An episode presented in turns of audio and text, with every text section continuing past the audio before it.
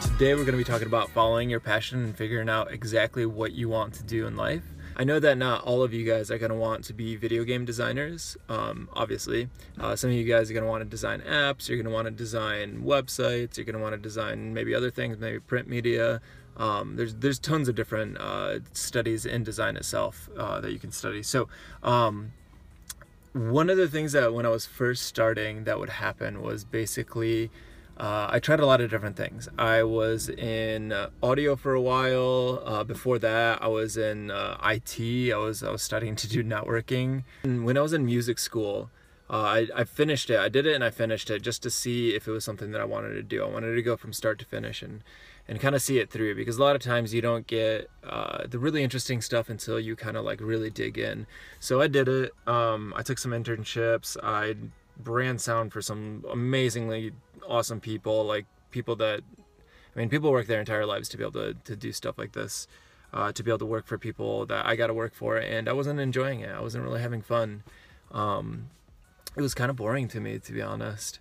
So I started studying graphic design while I was already still uh, kind of working in audio. Um, and I kind of found that that was my passion. I was like, I knew I wanted to do art, and I didn't know where in art I kind of lived.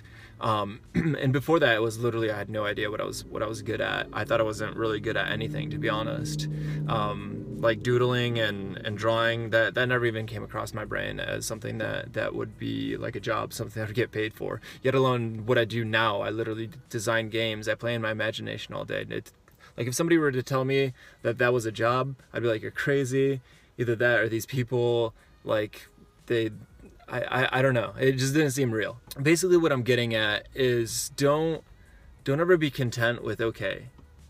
Don't ever be content with yeah, this job's alright. You know, because there's there. I guarantee you, there is something that you're good at. There's something that you're amazing at, and that you're gonna excel at, and that you're naturally good at that you're gonna find and you're gonna love. And I can promise you because I've gone through it so many different cycles, so many different areas of even design. You know, I've before I was doing video game design, I was doing creative direction, and that was a little bit more higher level. It was a lot of you know managing things and talking to community and figuring out um, documents and and stuff like that. Um, so I, I've kind of been all over the place. So it does take a while to figure out what you want to do. So don't give up. Um, keep trying and listen to um, when somebody says or somebody comes up to you and they're like hey you're really good at that thing or uh, that seems to come very naturally to you. Like listen to those things because those are probably the things that you're going to be best at and kind of explore those areas.